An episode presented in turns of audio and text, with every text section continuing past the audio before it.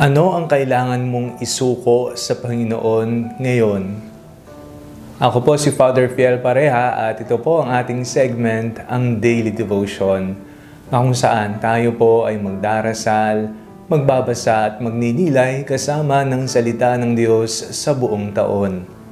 Manalangin tayo. Sa ngala ng Ama, ng Anak at ng Espiritu Santo. Amen.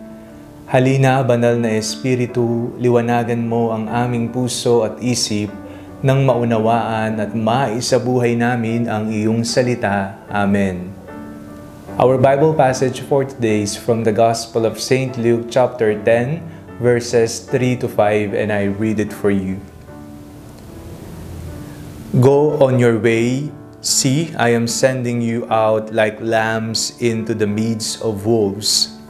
Carry no purse, no bag, no sandals, and greet no one on the road. Whatever house you enter, first say, Peace to this household.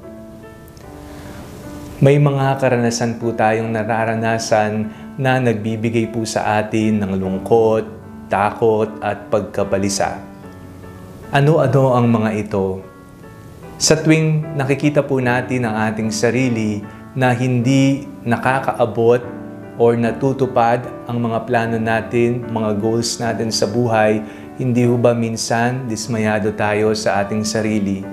Sa tuwing nakikita nating nagkukulang tayo sa buhay, hindi ho ba't nababalisan na tayo? Kulang sa material, sa pinansyal na bagay.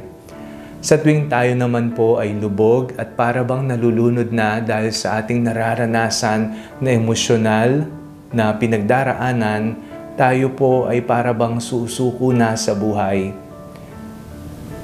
Sa ating pong binasa, ngayong devotion natin sa araw na ito, isinugo po ng Panginoong Kristo ang iba pang mga alagad, ang 72 alagad, at kanyang isinugo ang mga itong dala-dalawa.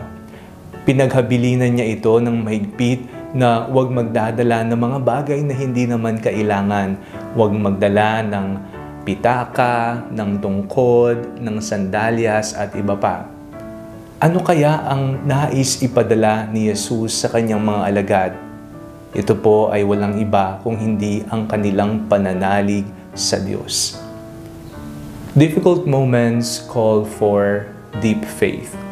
Ang mga sitwasyon na mahirap, ang mga problemang pinagdadaanan natin sa ating buhay ay mga panawagan sa atin upang tingnan ng ating sarili kung gaano na ba kalalim ang ating pananalig sa ating Panginoon sapagkat hindi po tayo pababayaan ng Diyos kung ang mga ito ay ating isusuko sa Kanya. Our God is a loving Father. He is a good provider of all the things that we need ang mga bagay na mahalaga sa ating paglalakbay. Maging ang mga problema natin ay kailangan nating isuko sa Panginoon sapagkat sa kamay ng Diyos hindi tayo mapapabayaan. May isang sikat na kataga na napakaganda, God will provide. Ibibigay ng Diyos anuman ang mga kakulangan sa atin, pupunuin niya ang mga ito nang sa ganon sa ating buhay hindi tayo kailanman magkukulang. Ang kailangan lang natin gawin ay ang isuko ang mga ito sa kanyang mapagmahal na kamay. Manalangin tayo.